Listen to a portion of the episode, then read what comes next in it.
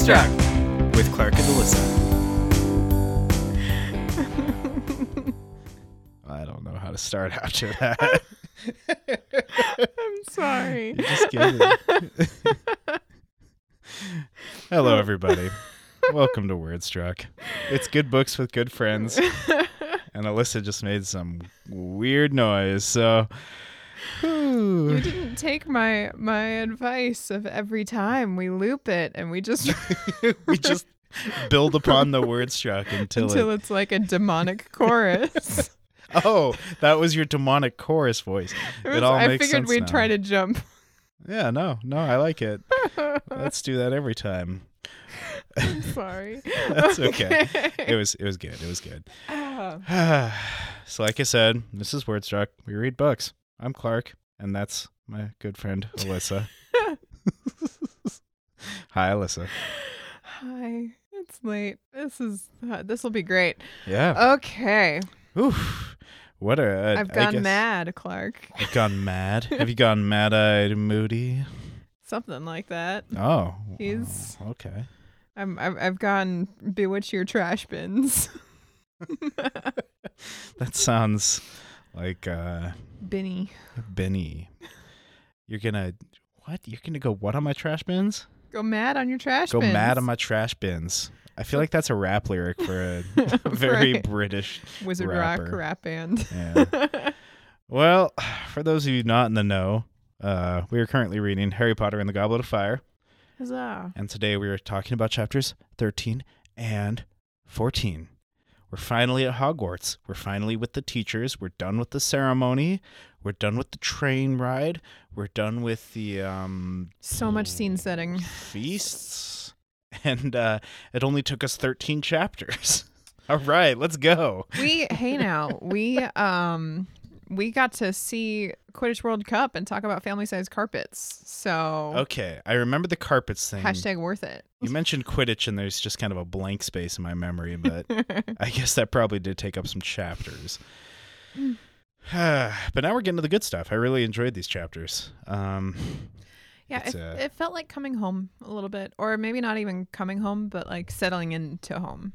yeah, Past the all the hugs and moving the furniture in, but like no waking up the next morning and having yeah, like, making breakfast. breakfast, yeah. yeah. these are the breakfast chapters. Establishing the smell of your house, which is hopefully like coffee and potatoes. Is that a thing that you can establish? Because my house still smells like like the house that I bought. I think it is established whether you want it to happen or not. Like my house probably smells like whatever I've been cooking for the last couple days. well, like there, there's like the the top level smell Mhm. of of recent things that I've done. But when I came back Oh. from my trip and I Mhm. hadn't done anything, I was like just hit in the face walking through the door with like, this house wasn't mine once. Ah, yes. and and my smells are now gone. All all the garlic, all the garlic's gone. You've tried your hardest. I think for me, it would take ripping up every carpet in my house. That's probably it. Although they cleaned the carpet, but that's probably not good enough. Nah, enough. carpets. Not good enough. You can never really clean carpet. That's a myth. Don't yell at the me, greatest carpet cleaners. con. it's the greatest con. They say that it cleans it, but there's like layers to that. It's imbued It's with tiny dog. yeah. anyway, Anyway, well, cool. Uh, should we get started on chapter thirteen? Mad Eye Moody. What? Yes. What? What? What would you say happened in this chapter? you're I, such a ham. I know other. I hear other podcast hosts do that all the time. Like, what? Now, what would you? And I'm like, I could never pull that off. And um, it's true. I can't. so It's even better when I call you on it in the middle of your word. that's okay. That's okay. But yeah. I'll tell you about chapter 13 in which classes start. Is that is that the description? Is that what you have? That's it. Oh. No. Um, I like it. They go to herbology and they go to care of magical creatures, in which Hagrid brings blast-ended skrewts for the Mm. students to raise. And then they go to divination, well, where Trelawney predicts that uh, the thing that Harry dreads will come to pass.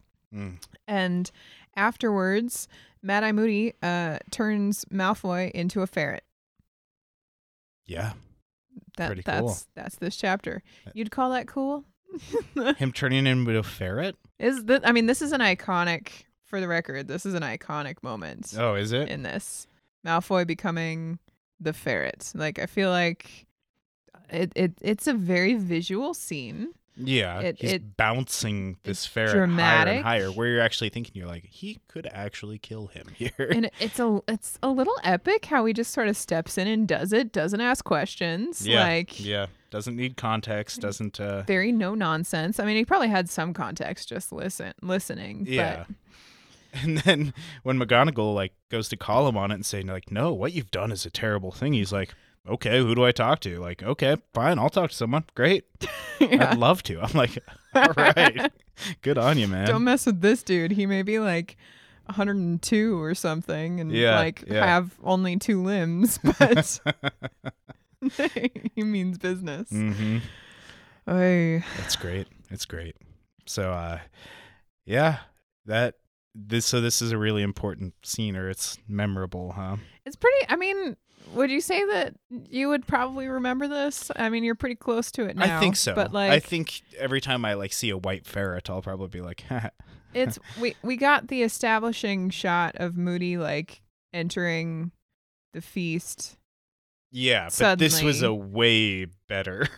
Like, yeah, this is this like is way cool. I mean, Yeah. th- that was we we've had teachers interrupt feasts right and left. Look look at Quirrell. That one was a little more notable with a Mm, troll. Yeah, that was good.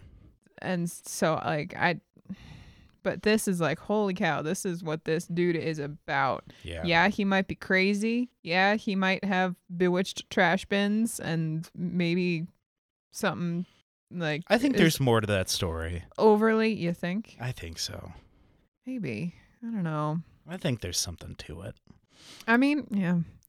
He's he's hasn't lived this long having done the things that he's done Mhm, mhm. without gaining some wisdom. Yeah, he so, knows something. So it's cool to like get this establish establishing shot. I feel like it's got a lot of like attitude to it. Like I have a really good idea of who he is hmm from how he chooses Yeah. just corporal punishment. And okay, I, I think I don't I don't know if we can talk about everything leading up to this. Let's just talk. I mean, I, I do want to talk about other things in this chapter, but like It's kind of the I mean, the fair the thing is like the chapter. climax.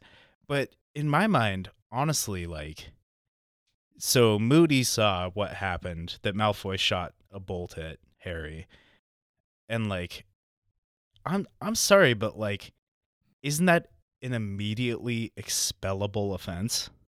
Like straight up expellable. I'm not talking suspension. Like you are shooting a magical harmful curse at someone.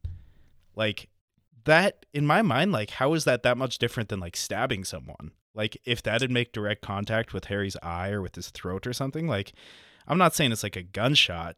I don't think it would be fatal, but like definitely like stabbing someone with a pencil. Do you remember what the curse was that he fired? Mm. Mm, mm, mm. I that don't. I do not. No. No, I don't even. We don't see it. Don't you dare insult my mother, Potter. Keep your fat mouth shut, then, and bang. So, silent or quiet, we don't know what it is. Um, so here's the thing. Okay.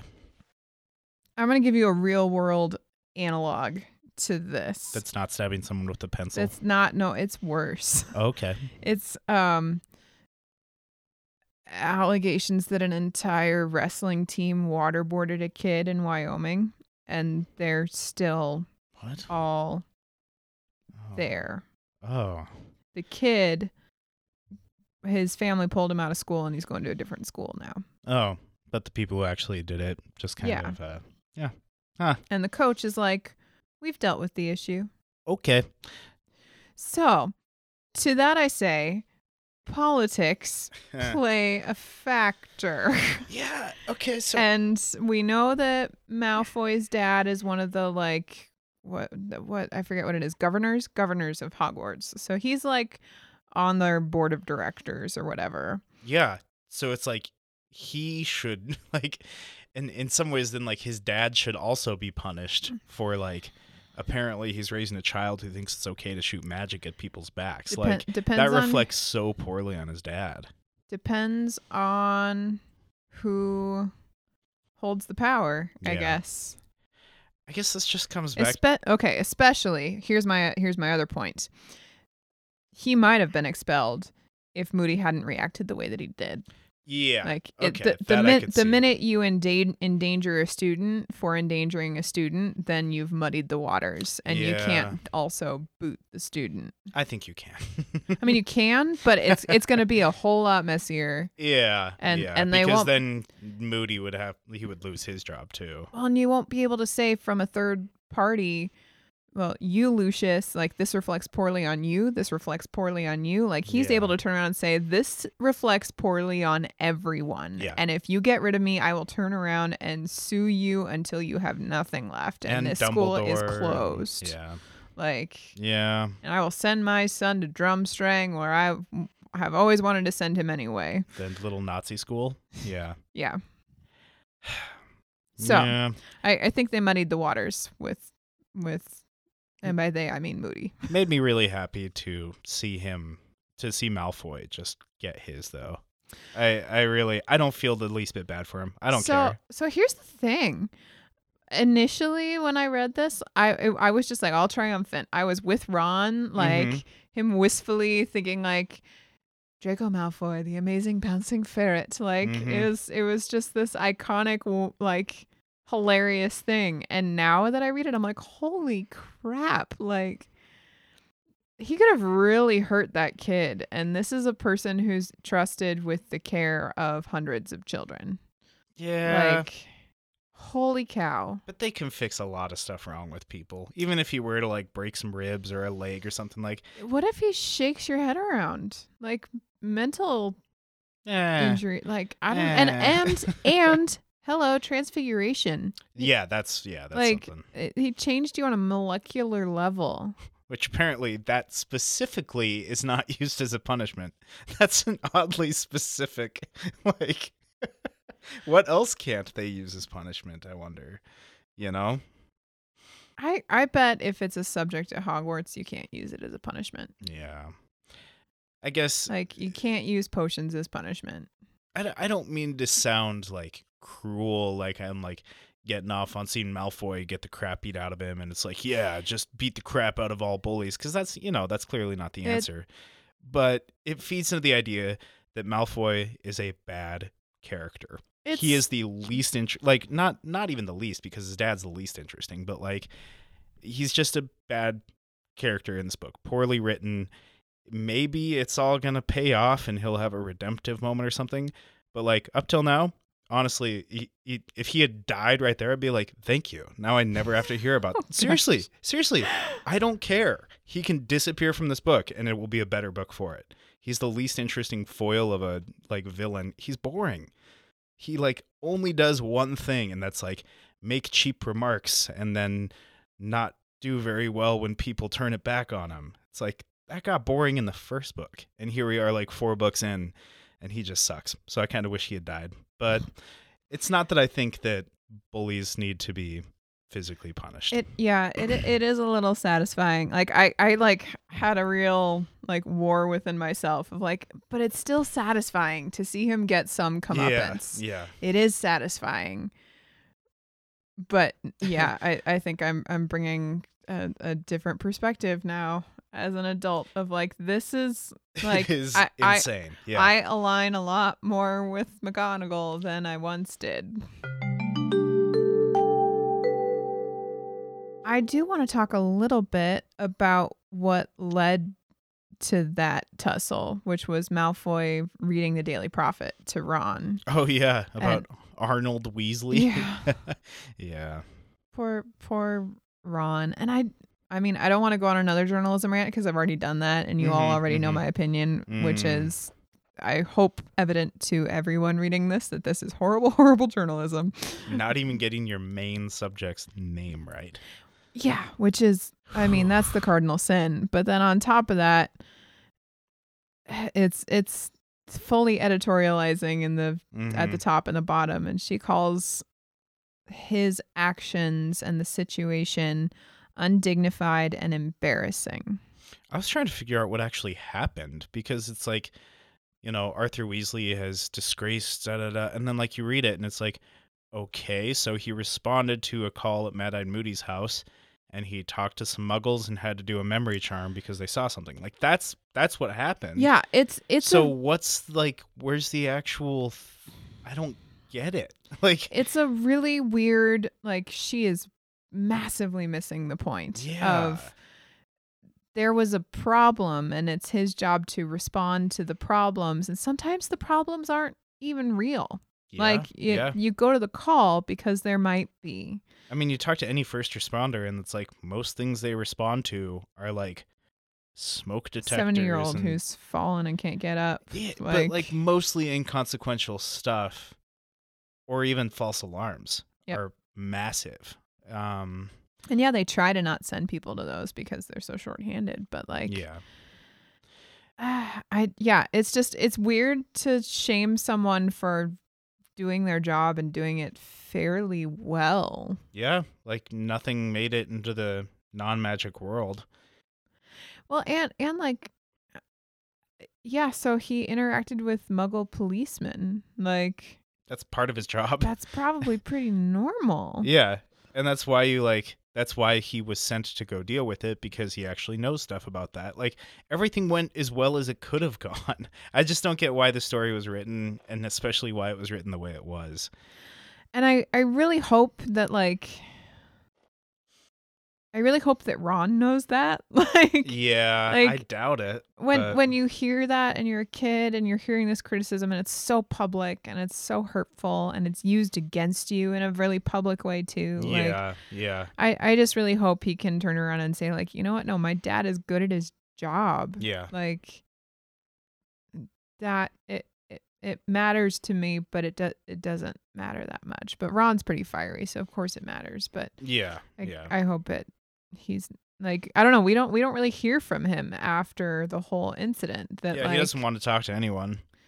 that like his what his take is on his dad. I don't know. We'll see in the later chapters. I hope.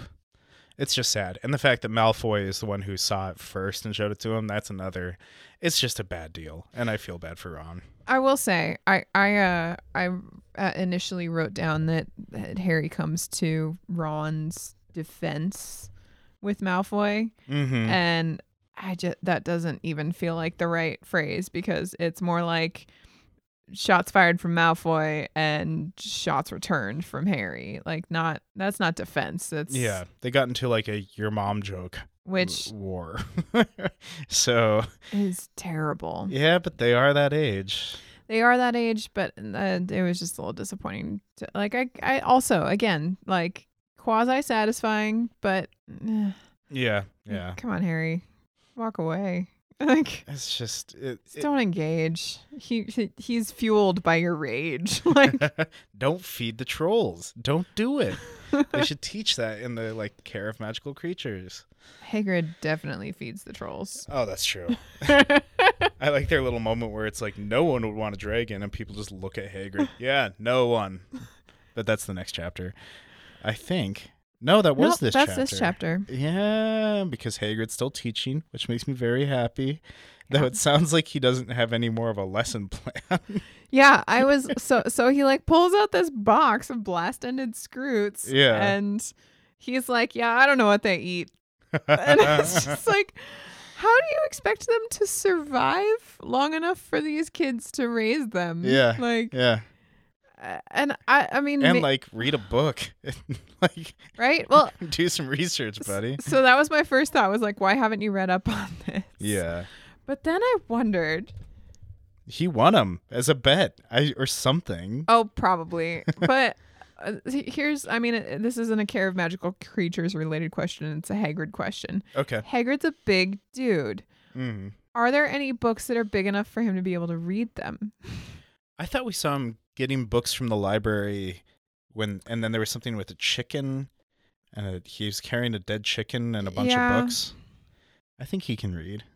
I think he can read, but I, I wonder if like if this like if he needs a bunch of large print books because I just think oh, about like. Yeah. if I were trying to read like doll sized books I'd Like- agree with you, except for the fact that this is a magical universe where Yeah, but- you can just make the text bigger. But he his wand he was expelled. He doesn't have a wand. oh, well, not that we're supposed to know about. Yeah. Yeah. Well, I mean, he was expelled, and he's not a very skilled wizard. Like, Yeah. he can do a few things. He probably but doesn't know, like, because that would just be a charm, essentially. but Probably. he's probably not.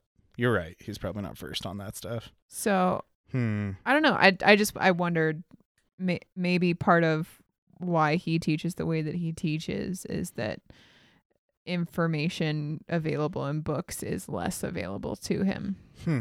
Could be. Also, I just think that walking through the castle has to be uncomfortable for him. Yeah. I don't think he likes it.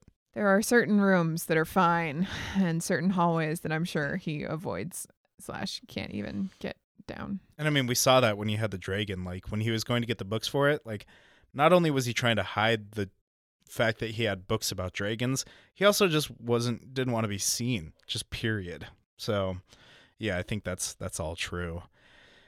Uh, but I'm curious to see how the class pans out. I am, I'm wondering how big these shellless lobsters will get. That is With quite the imagery. stingers and yeah, With so stingers and a sucker on their belly, and it's so funny. He's like, I think those are the males, and I'm like, yeah, probably. Sounds about right. But who knows? They could have like a queen culture type deal too, where there's only one reproducing one. or they might be uh what what is it? Like worms. Oh, where they can split like Yeah. It's like that one Animorphs book where she turns into a starfish and then one of her legs get cuts off and then it regrows into a second version of herself. Just like that. Just like that. Cool. I forget which book that was. All my Animorph fans uh tweet us at Wordstruck. Holler at him. if my inbox fills up, I will be delighted. Who else? Uh, herbology. That sure was a class. There is a bubotuber. That's a fun word. We had all the good words. We had bubotuber. We had lots of Uranus talk. it was it was uh, an adventure to go on. Ron was somewhat lewd, talking about seeing Lavender's Uh. Uranus, and I'm like, oh, 14 year olds. yep, they're really showing all their cards in this chapter. huh? We're seeing the best of the best here. Uh, How alarming is it that that in this culture there is n- like not a super available acne cure it's real sad. that you that girls try to curse acne off their faces and end up losing their noses. Like that is really alarming. Yeah, it's one of those weird things of like you'd you'd like to imagine that wizards figured out acne pretty quick, you know? Well, and I mean it seems like they did, but just like it's rare, I guess. Yeah. Dude, that stuff's valuable. I like that the How are students there were not also used- Bobatuber farms where like Uh, like Big Beauty and do- isn't growing all these so that they can just like supply all the young witches with acne solutions. I think it's one of those weird things where it's probably really finicky to get the right conditions. Like, you're almost better off just having all the randos go find it for you and s- and just like pay them what they think is a lot of money for it, Or is it one of those and those then like turn it around and sell it for twice as much. like they only like create enough like like it, it's like plants that bloom once every 12 years or something like that Yeah. where like you, you could have a whole field of them but you don't want to keep them all there because like tobacco will exhaust all the nutrients of the soil So and it also takes like 12 years for them to produce that and so well like just not financially viable to farm it Could be. Or it could be like bee propolis, where it's like we sell our bee propolis for beauty products. Um but it's like a byproduct and the only way we get it is by like scraping it off of our boxes. And like most bee places don't have a, someone that would be willing to buy the propolis because like there's not that many people to buy it. So they just scrape it off and put it in the bin and we decide to save ours and like do a bunch of cleaning and stuff to it so we can sell it. But like it's I guess what I'm saying is not many people are willing to go through the boober tuber experience. I forget what it's actually called. Boobo tuber. I was close. Boba tuber. I don't know. I Booba- probably I probably misspelled Bobu it. tuber. experience. It sounds like it's not a pleasant experience. All these petrol pus filled things of like, and it's probably worth a lot because it's a it's a highly demanded resource that not many people are willing to go get. So they have to just like incentivize people. I was not expecting to get into a conversation about You're welcome. the free market. Uh, so that's herbology. They're using students to harvest expensive, valuable plants. And I don't think the students are going to see any of that money. Uh, but if they have acne, I'm sure Madame Pomfrey will help them out. mm-hmm, So there's mhm. that. That's true. We're trying to get that. Uh, oh, what's his name? The Longbottom. Does he have acne or is he just unfortunate? Uh, he, his acne has not been mentioned, but if you picture him that way, that's that's fully in your right. Oh, thank you. well, on to the subject we've been avoiding divination. Yeah, I didn't have much. I was trying to like go through and see what even happened in that part of Oh, the chapter, um, and pretty much the only real takeaway that I had was that she had some prediction for Harry that the thing that he most dreads will come to pass and sooner than he thinks. Maybe Trelawney should like keep her mouth shut about that stuff. You think? Maybe she should just like like know those things and have it in her head and then choose not to say it because that's just kind of mean and like causes more anxiety and uh probably doesn't actually do anything to help somebody. I don't know. Maybe that's just me. I mean, I wonder if she's the sort of person who wants to hear that. She wants she wants to hear when bad things are coming. Yeah, and I And guess that's why they study stuff for like a week or two weeks or a month in advance of like when could bad th- like when are bad things likely to happen because of the stars and stuff. Yeah, that could be. So I mean, she strikes me as someone who she sort she she sort of revels in it, but I don't think that she's aware of how. uh, I mean, I mean, it, they view it as kind of hokey, but it also could be viewed as malicious.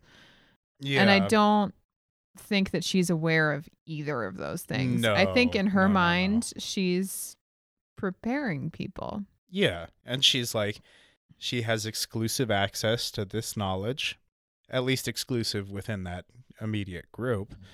And so it's she's like, well, I will be the harbinger, harbinger, har har Har- Harbinger. harbinger. that word is not spelled anything like it's pronounced. Harbinger. See, it's not. There's an R before it's the R comes way early. It's harbinger. It's how it's spelled, isn't it? No, I think it's Harbinger. Hmm. Hork Bajar. Hmm. And H A R B I N G E R. Oh, it is Harbinger. Yeah. Huh. Turns out. Cool.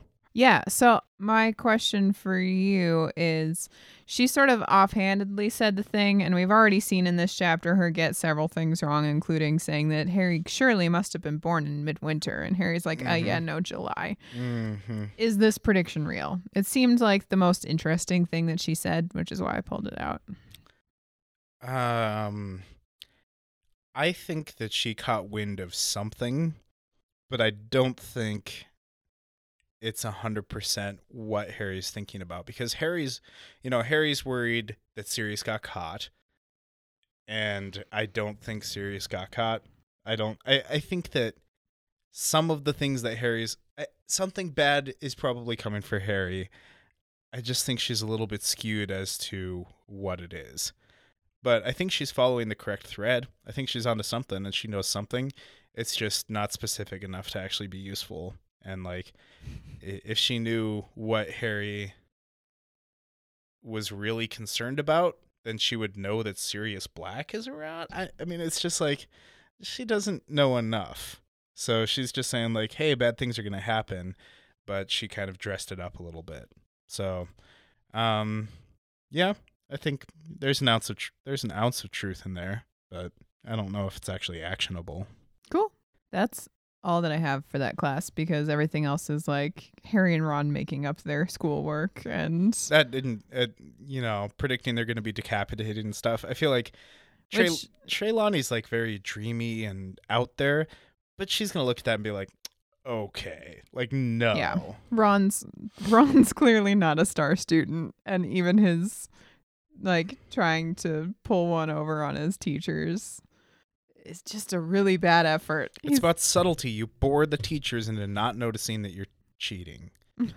That's how it works. you plagiarize the boring stuff. you you pick mundane things that you know are gonna happen, and then you predict that. Like, hmm I will have toast on that morning. So lastly, there's the tease that Moody, Moody's got it. He's got it going on. He knows what he's doing. He's the real deal. I'm like I've I've got like 70s funk music going in my head. Real deal. Yeah. Yeah, I, I kind of love that. Like, I mean, it was a little a little cheesy, but I kind I totally loved it. Twin the twins and Lee Jordan just being like, oh man, Mhm. he knows. Yeah. Like, he knows what it's all about, and I don't know. I I was like kind of on the fence with this with this character the way we were set up with him i think and then Mhm. to just like hear such that with this and then like the next chapter too it's like no that's true like he knows he knows what's up. Constant vigilance. it cracks me up every time. i'm so glad i've almost said constant vigilance so many times and i've been like no i can't spoil it it's Constant so good vigilance. It's just all caps every time. It's great. constant vigilance anyway that's Seemingly next out of chapter nowhere. Yeah. um so yeah he knows He knows. He knows what's and up. And soon we will too in the next chapter. But what I want to know is what your favorite quote was for chapter 13 of Harry Potter and the Goblet of Fire. This is Wordstruck. You're over hosting again. That's all I know, Alyssa. okay. That's not it. That's next chapter. Okay. Um my favorite quote in this chapter is on page 197. Um and it was just really heartwarming. Um it's when Malfoy is making fun of the blast ended Skrewts Mm-hmm. And clearly, nobody likes the idea of taking care of these blast ended skrewts.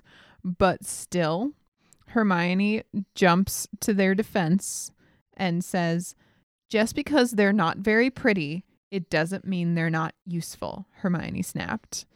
And I just love how fiercely she's defending Hagrid's choice. mm-hmm. And like after the fact, she's like, I, I mean, I, I don't. I don't love this, and I'm really skeptical that they're useful. But Yeah. like, Malfoy's disrespect was uncalled for, That was a sweet moment. yeah, and it was just like, get him, Hermione. You show him. Also, he should flinch a little bit because you punched him last last time yeah, you were. he should be a little bit afraid. I do wish she had said like, you know, just because it's not pretty doesn't mean it's not useful. I wish they'd all just like turned and looked at Hagrid and been like, yeah, yeah. Maybe that's just what our group of friends does. well, my favorite quote is on page 201, and I knew it was my favorite quote as soon as I saw it, which is a good sign, right? Love So- at first sight. So they're talking about the divination class and uh, they're doing their homework and they're trying to do it straight and get the patterns right and stuff. I think this might have been right before they decided to give up. Um, yeah, this is when they were still trying. and Harry's talking. He says, "I've got two Neptunes here," said Harry after a while, frowning down at his pre- piece of piece of parchment. That can't be right, can it?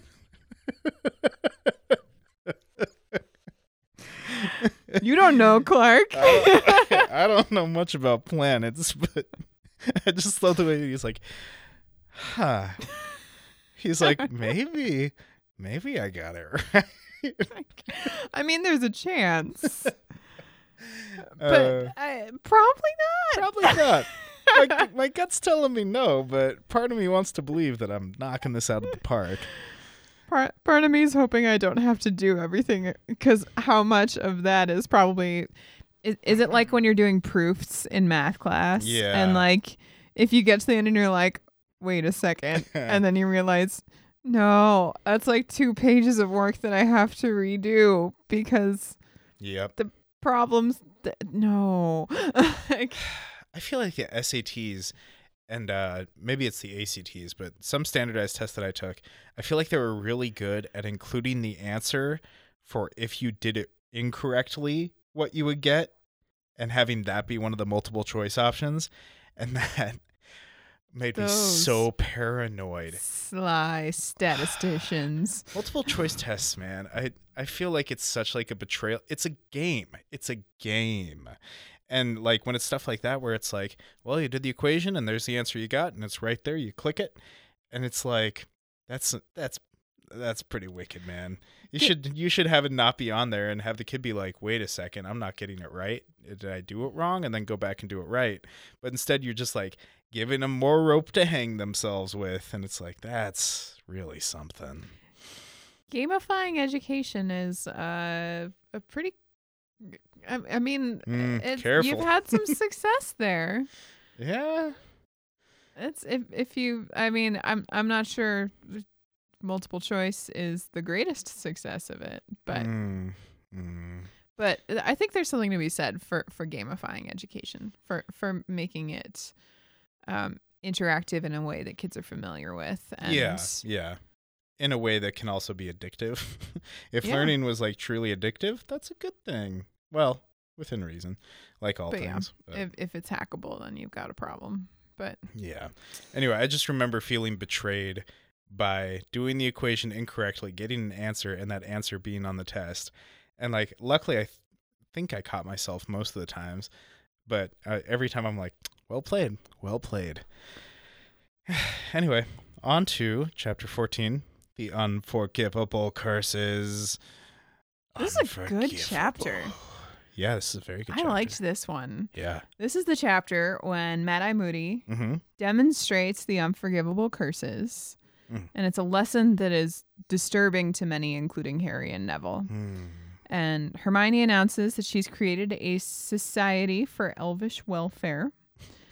And Harry learns that Sirius is coming back north. Mm-hmm. So, man, lot of world building. I feel like we're really getting into stuff where it's like this stuff's gonna really pay off later in the book. These are Chekhov's three unforgivable curses. Uh, like it's cool to see Mad Eye Moody's opinion of like you can't fight what you literally don't know anything about, and I'm like, yeah, very true.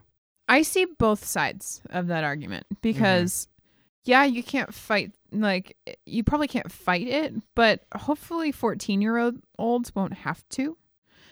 And Yeah, there's something to be said for learning how to fall before you learn how to ski. Yeah. Yeah. I just I guess because the kids like he said, like even if the kids were to like try and do the spell, there's very low chance that they could do anything about it. Or like that it would actually be effective. I think he said like it wouldn't even give me a nosebleed. I think is kind of like how he phrased it. It's like what is the harm of them knowing it so they can know like to avoid it? I guess I don't know. I'm kind of always more on the side of like treating children like like censoring things will somehow make them first of all not know about it and like second of all like be more respectful i don't i don't know there's a lot i'm carrying a lot of baggage of like my parents didn't let me like see any rated r movies or like listen to music with cursing and then i get out there and i'm like oh no this is literally the real world like people curse here people do things here and my parents kept me in like in a bubble anyway Hmm? Yeah, I'm not I'm not sure that I would put this in the same realm as like an R-rated movie though. I think I would put this in the realm of like meth. like yeah i guess i don't know bec- why uh, because it's illegal and yeah could kill you or seriously screw up your life. okay that's good comparison So so Yeah. it's like let's talk about like assault weapons, meth and like really twisted forms of coercion. Okay, that in would have been depth a with lot. 14 year olds. Like, That would have been a lot to. I mean, I, I, I'm not advocating for not teaching kids because I think the thing that disturbed me in this chapter was how few students really seemed to know anything. Like, for how many, you know, wizard, for how many students who have wizarding parents, it seemed like like it, it seemed like Neville knew something not because it's something that's in the general no. oh, there's something real weird about that Neville stuff. And Ron knows something because his dad directly interacts with it, not Mhm, because mhm. Ron grew up in a world that knows these things. Hmm. And Hermione knows things because she knows things. Yeah. and that it, it just i mean the the hush in that room i just sort of got the sense that it's unknown Yeah. Which is it speaks so much to the wizarding culture of like if you never talk about it, maybe it'll go away. and uh, so i mean I, I won't advocate for not teaching the kids because that was really disturbing when, Mhm. when that occurred to me that all like these terrible things it's like not teaching the holocaust Yeah. it's terrible and yeah. but at the same time i think the reason that they restrict it the way that they do is i imagine that they talk about these are what the curses do and here are counter curses for them and you learn those Yeah. Yeah. and if you show the kids especially like on a living creature that's potentially not very sympathetic because it's a spider and people are freaked out by spiders Mhm. but is still a living creature and clearly like it's chilling the way that he demonstrates it That's yeah, that was a very effective lesson. The way that he did it. it was it was disturbing and it Yeah. and it didn't it had no regard for where the students might already be and what they might know or even rather than yelling at them constant vigilance three different times to turn around and say like this is going to be a triggering class it's going to be tough Yeah. but I need you to respect it. Like I, I don't know. I, I, just think he went into it with such a ferocity that I don't I don't think the kids needed that ferocity. They needed a little more understanding. Hmm. Because look at Harry. I mean, he he's he's sitting there thinking like flash of green light. Oh my gosh, that's what that's how my family died. I've always wondered. Yeah. And so he's like down a rabbit hole of dead parents again, which like the world's hard enough.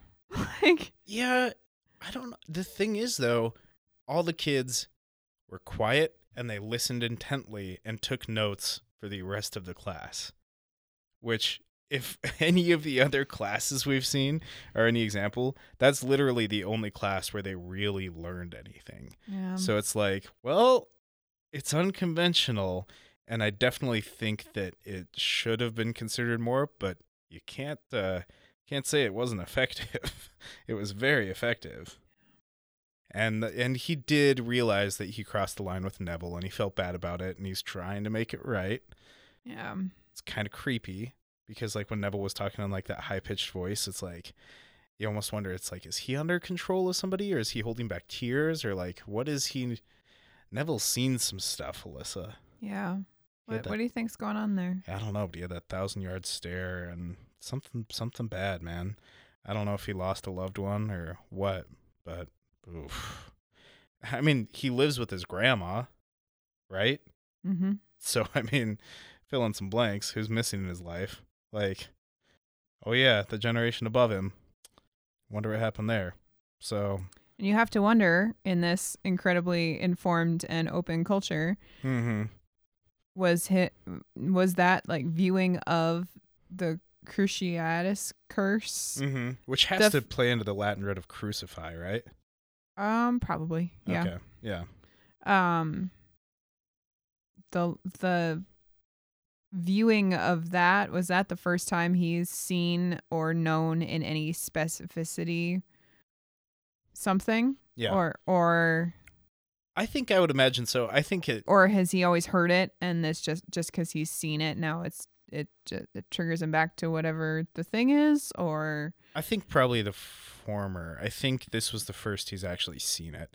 I think in my mind, like my head canon so far is like Neville also lost a loved one to this type of spell, but like when Harry saw how his parents went, it's kind of like, oh, it wasn't gentle necessarily, but it was quick, and it wasn't. uh you know, they weren't ripped limb to limb or anything like that. It's like, oh, they were there one second and then gone the next. And like that's almost like, oh, like that could have been worse. But I feel like Neville's having the opposite of like, oh, this is so much worse. Like because they must have It's thi- interesting to me that you read Harry's responses that could have been worse. well, yeah. Because I, I think he was pretty chilled by that. I Oh, he was like like my parents were living fighting human beings and the next minute they were gone. Yeah. I I think it was just when he said like unmarked and unmarred or something like that. Like- there were a couple words that he used where it's like, yeah, like they weren't injured. They just became dead, which is really weird. I guess it's not reassuring is the wrong word. it's not reassuring, but in some sense like Eye opening maybe, but yeah, yeah. And I- Moody I also think- felt bad about that. I think he was pretty. I don't know. I th- I mean, Harry clearly wasn't as thrown as Neville, but I don't think that he like like when when Ron's then afterwards like rambling on about like oh and this and this and Oh, this yeah. and then and it's like Harry does not engage and that tells me that Harry is not okay. Yeah, and Ron picked up on it, which is saying something for Ron. So, okay, yeah, he's not better off because of it in the short run, but I think in the long run, Like I mean, it's Yeah. worth knowing, Yeah. absolutely, but hmm. But that's all the like do I need to see someone shoot meth and when I'm 14? Like I don't know. yeah, Like- probably not. I guess that was kind of what those commercials were trying to do, though.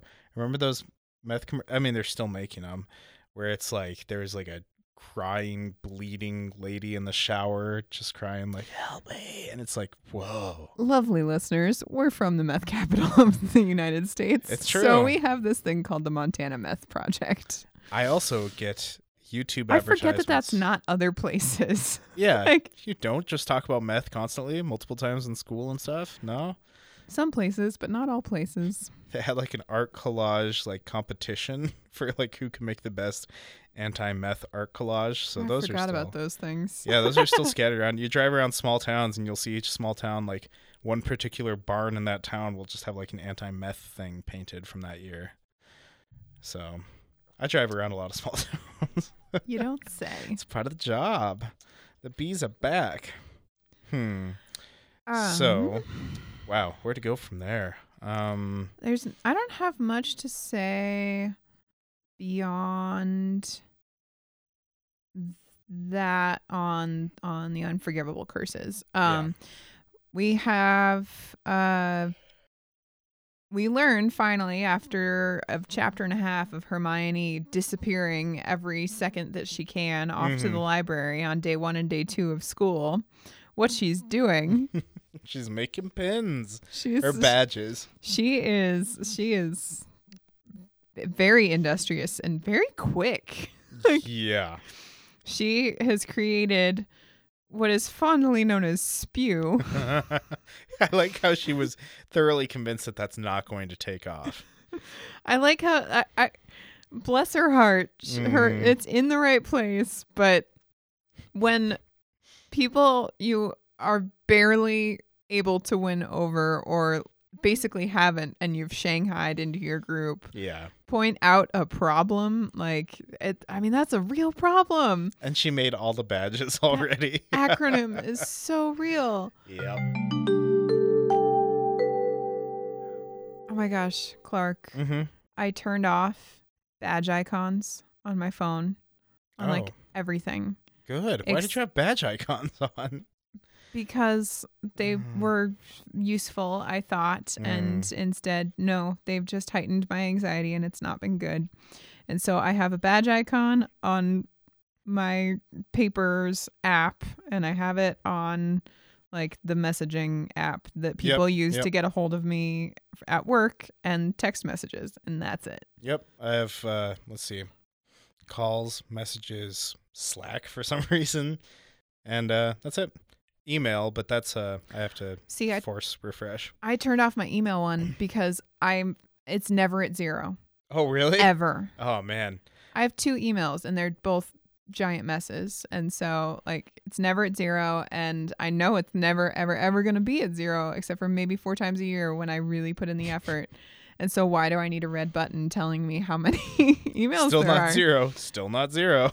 Yeah. Yeah. That's that's just like you still have punishing emails to read. It's like, no, I don't need that. Yeah. And there's so few times that I like open Facebook now Hmm. because I don't have a little badge icon telling me like you've got something you got to like resolve over here. Talk about gamification, right? Yeah. I feel like Mhm. I'm, I'm I'm winning. good. Good for you. I don't know why I got on that. Everybody turn off your badge icons. Badges? Was that it? Badges, that's the No. connection. So she wants to sell these badges. I totally don't think that's why I went off on that rant. That's okay. I'm trying to segue here. oh Work no with no no no no um the your your Twitter rant which the world is disappointing Oh, and okay. all of that um but the thing the thing that like I kind of expect that from Ron Mm-hmm. I'm disappointed in Harry how on the fence he is has Harry had a strong opinion about anything in this book No, Harry, Harry needs to check his privilege. Uh, he he has a strong opinion that Krum is awesome Victor Yeah. Krum and he has a strong opinion that Sirius should be safe. I think we're experiencing one of those those rare Harry Potter moments, maybe not so rare, where if Harry wasn't in the book, it would be the same book. I mean, up until this point, Oh, hot take. Hot take. I'm just say- I'm just saying. like up until now, would the book be significantly different without Harry? Mm, uh the Dark Mark situation. But that would have been dramatic no matter what. I mean, yeah, he's he's not really much of an agent yet. No. But he'll get there. That's okay. That means we're Malfoy might know. not have become a ferret, Yeah. That's but also not not a change agent there. Like but I mean if if Harry hadn't gotten in a fight with him then Ron would have. I don't know. I think we're kind of getting in the direction of like Orange is the New Black where it's like, okay, you know the main character. The main character is a kind of naive and whiny. So let's focus on some of the more interesting background characters. and I totally endorse this and that's great. And uh not trying to complain, just saying Harry hasn't done anything yet. And that's fine. That's fine. He doesn't need to yet. he has the whole rest of the book. Even though we're like halfway there, right? we're we're getting pretty close. We're pretty far in. We're about a third of the way. Hmm. So yeah, Harry, disappointing. Not uh doesn't care about house elves, especially for someone who's interacted with the house elf and like seen how bad it can be for a house elf, but okay. And for someone who's lived like a, a marginalized life. Yeah, yeah. like yeah it's not slavery necessarily Mm. but it's he his humanity was largely discounted Yeah. and How quickly he's moved on. well how how slowly he is to like for for lion for for a Gryffindor lion who's brave and Mhm. chivalrous he's not very interested in in aiding yeah someone who has No. been a friend sort of Dobby yeah. He'll get there. He'll get there. He's 14. I'm disappointed. Me too.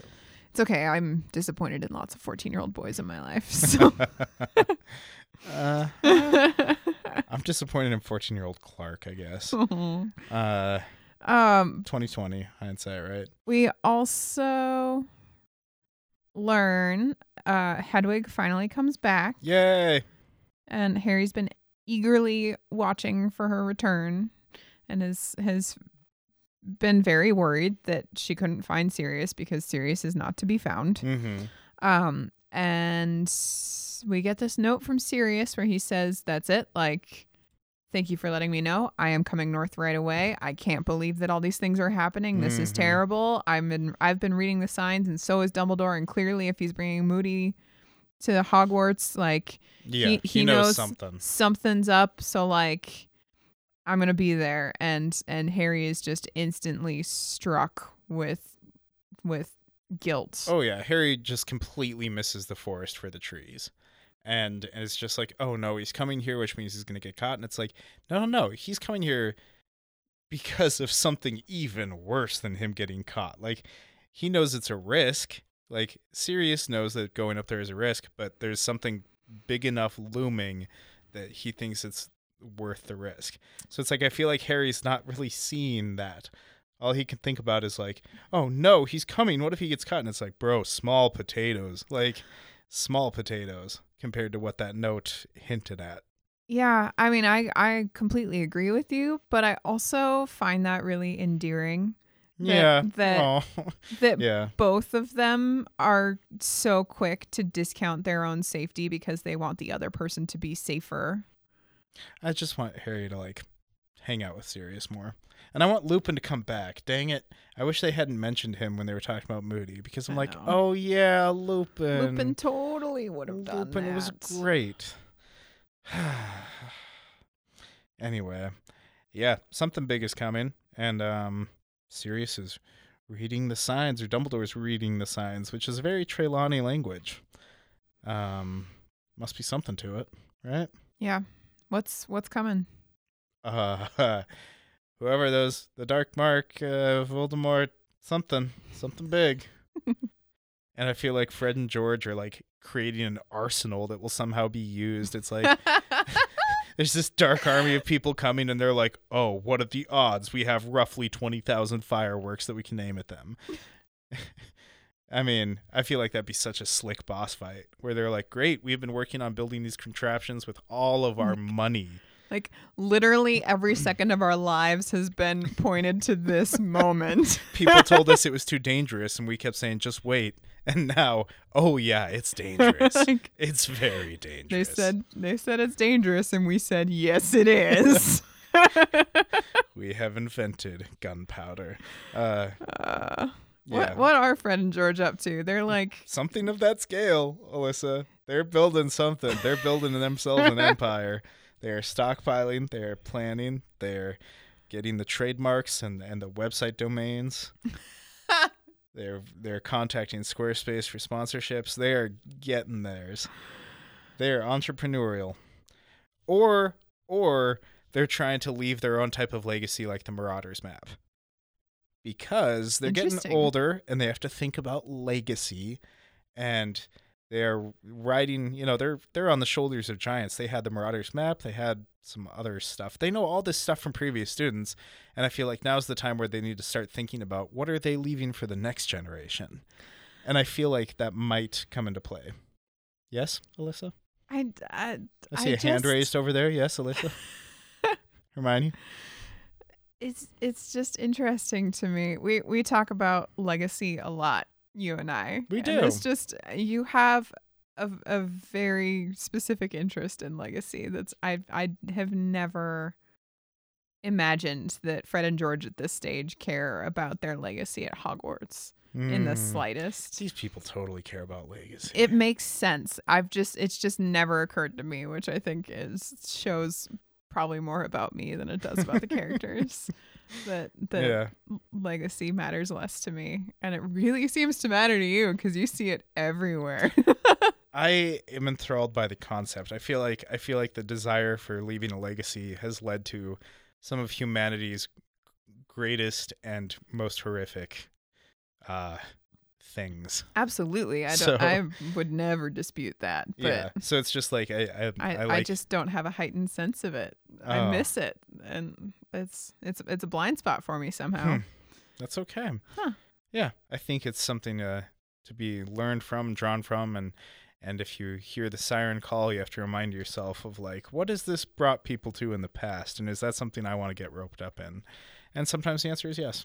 So, anyway, favorite quotes, or do you have more to say on that, or what do you, what do you think the the Fred and George are up to? No, I want to talk about favorite quotes. Okay. That's cool. Favorite quotes then. um, I think you should you should go first though. Clark, what's your favorite quote? I like that idea.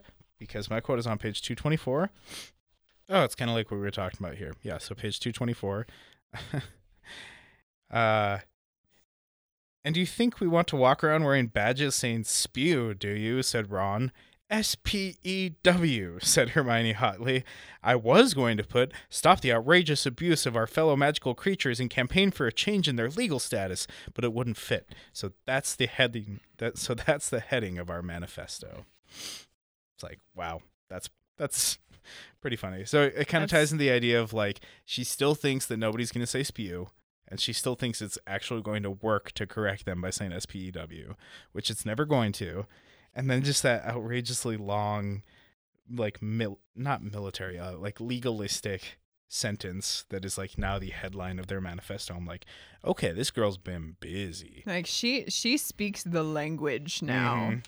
She has quickly become fluent in nonprofit organizations. but like there's still like stop the outrageous abuse like where it's still editorialized of like stop the outrageous abuse of our fellow magical creatures and campaign for a change in their legal status um it's just like imagining a 14 year old girl with tousled hair and like unkept and stuff like that just like going on like that be like it's it's almost like it's very respectable but it's also like seeing a 14 year old recite like some poem that is way out of their league and you're like do you know what that means? Like do you really know what that means? So yeah. How about you? I should I should send you um when when uh, kids around here did the March for Our Lives. No, they when they did the school walkouts. oh Um, yeah. w- Uh, one of our photographers went to one of the local high schools and um photographed some of the kids out protesting and there was one girl and she was like our, our one of our like lead photos just because she our photographer took this photo and she ha- pulled it up and she's like this girl has something to say and she is going to continue to have things to say and it just Yeah. feels very much like that's hermione like yeah she's becoming her own little emma gonzalez I, I should find that and show it to you. Anyway, Mhm. um my favorite quote. Okay. i see two of them here. I have two and I think I'm going to say them both. okay So, the first one is on page 220. So it's it's that moment after Defense Against the Dark Arts when um so there's that moment where Mad Eye Moody goes up to Neville and pulls him aside and then other things happen and then next time Harry bumps into Neville, he seems like a little bit like cheerier mm-hmm and Harry learns he has a book. And Neville says this. Apparently, Professor Sprout told Professor Moody I'm really good at herbology, Neville said. There was a faint note of pride in his Hmm. voice that Harry had rarely heard there before. He thought I'd like this. i remember really enjoying that And I just like my heart melted. I'm Yeah. like, "Yes, Neville, you're you're a good human." Like, oh, I'm so glad that that Moody did right by you there. Yeah. like break my heart. Goodness. That's so sweet. It shows so much to Moody's character too. Like he he is such a dynamic character. Yeah. holy like from 0 to 100 there pretty much Yeah. for approachability and I dig feeling. it. I totally dig it. I like this guy. So, um, and then the next one's on page 226, which is just the last note of Sirius's letter to Harry. And it was just an interesting suggestion. It was, I'll be in touch soon. My best to Ron and Hermione. Keep your eyes open, Harry. Mm-hmm. And there is something about that to me that's, I don't know. Like, I think if I were to get a letter from anyone that the la- the parting words are "Keep your eyes open, Alyssa," I would be like, I would feel like charged with this like sense of purpose and like, Mhm. like. I, I think I would look up and look around and be like, right, like I need to like be aware of things going on around me. constant vigilance. Exactly. Stay on it. so That's great. I, I liked it. All right. That's what I got. Well, if you guys are reading along, we'd love to hear your favorite quotes. Uh, where, where, where can people? I still can't do it. Where where could people um tell us their favorite quotes, Alyssa? Um, you can tweet at me at Alyssa Small or at Clark at Clark Hodges Mhm. or at just the two of us on at Wordstruck Pod on Twitter. Um, you can also email us at wordstruckpodcast at gmail.com or you can find us on Instagram, which is a happening place Mm-hmm. at wordstruckpod. And I will say, oh, Shorty wants a word too. Don't let her jump on you. She's thinking about it. I see you, cat. Um, Yeah, that's what I thought. yeah, and I'm gonna let you guys in on a little secret. We love emails from you guys. We really do. like a lot. Like a lot. Like, yeah. So don't tell anyone, but you should totally email us at at wordstruckpodcast at gmail.com. Clark doesn't know our email. He won't see it. I will. it's okay. She sends me all the emails, so I see them. I'm just not the first to see them. That's all. Well, guys, thanks so much for listening along, reading along. I believe we're talking about chapters what, 14 and 15 next? 13 and 14? Oh boy. We're on 13 and 14 now. 15 and 16 then. 15 and 16 next. And then the chapter after that, we've got a three. The episode after that, we'll do three chapters. So, Cool. We'll, we'll keep you guys posted uh, as soon as it changes out of the two chapter format. Until then, thank you so much for listening. Have a wonderful day, night, morning. happy spring. Happy spring. Enjoy it. Bye.